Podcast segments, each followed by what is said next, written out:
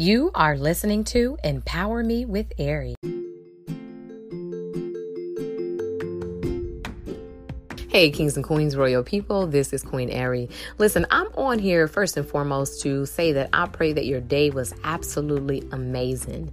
And I pray that during this time that you have grown closer to God like never before and you have literally literally received revelations and manifestations of the goodness of God throughout these last several months and that you are staying encouraged. So I, what I wanted to get on here just to reinforce or reiterate is that you are positioned for victory victory. Listen, God has positioned you for victory. What we all have to keep in mind, as I always say, is that God has seen the end to the beginning. He knows every detail of our lives. With that said, if God allows anything to happen within our lives, understand that it's working together for our good. You have to know that we serve the God of the turnaround. He can turn any situation around that it is literally works in our favor.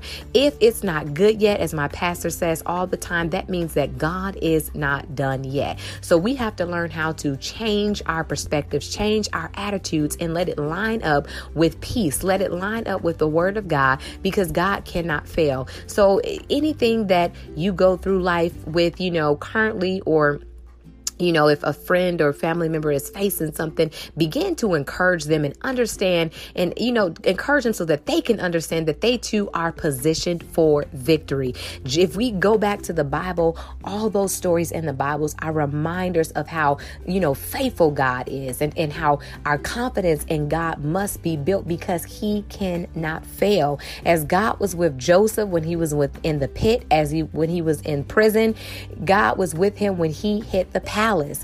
God was with him at every season of his life and understand that God is with us as well. And we are always positioned for victory. And, and this is another strong reminder as it talks about in Ephesians chapter 1 and chapter 2 that we are literally seated in heavenly places with Christ Jesus. And that's above everything. And understand that when we're seated above everything in Christ Jesus, that's victory right there. So know that as we go through life, we're not fighting for victory, but we are literally we're standing from victory and anything that we go through or whatever we um step into within life is just a process to get us to the manifestation of what God has already done for our lives. So you guys begin to keep your joy like never before.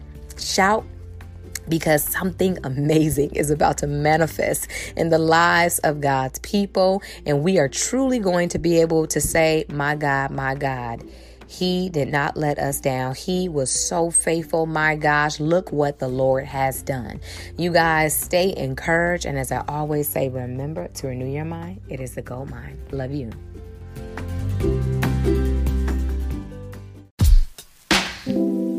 Empower me with Ari.